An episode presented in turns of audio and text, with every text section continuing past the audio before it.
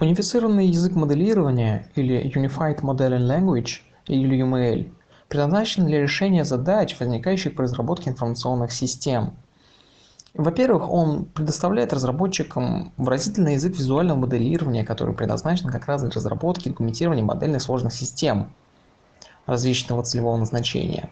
Во-вторых, он снажает э, исходные понятия возможностью расширения и специализации для более точного представления моделей в конкретной предметной области.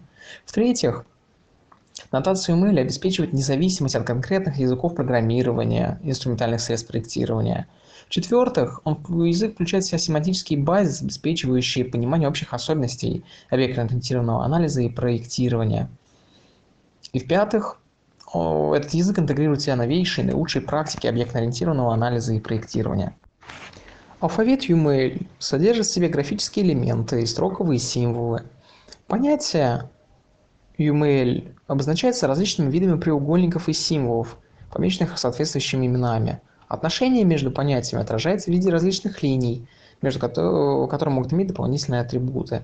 Объединяя понятие отношения, получает предложение UML, Грамматика этого языка определяет правила, на основе которых строятся такие предложения. И уже предложение представляет собой простую диаграмму или часть сложной диаграммы. Сгруппировав несколько предложений относительно общей целой в единое целое, общей темы в единое целое, получается параграф языка или полноценная UML-диаграмма. Структуру основных составляющих UML определяют э, основные строительные блоки, правила применения и общие механизмы языка. Основные, основные строительные блоки составляют сущности, отношения и диаграммы. Существует всего четыре вида сущностей. Это структурные, поведенческие, группирующие и аннотационные.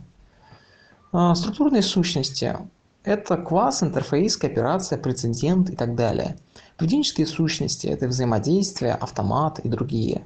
Группирующая сущность – это пакет, а аннотационная сущность – это э, примечание.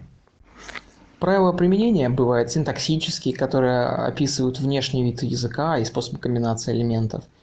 Могут быть семантические, описывающие смысл каждого символа, появляющегося на диаграммах.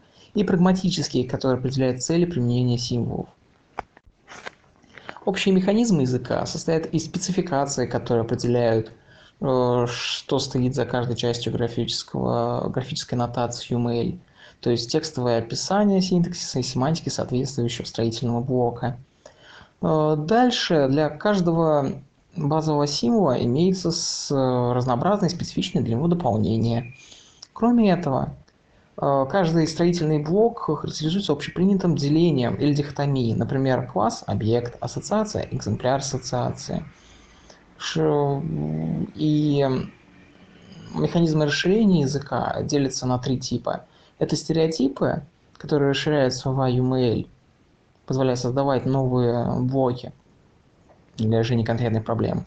Это, во-вторых, помеченные значения, которые расширяют свойства строительных блоков, включая новую информацию, спецификацию, и ограничения, которые определяют новые или существующие правила.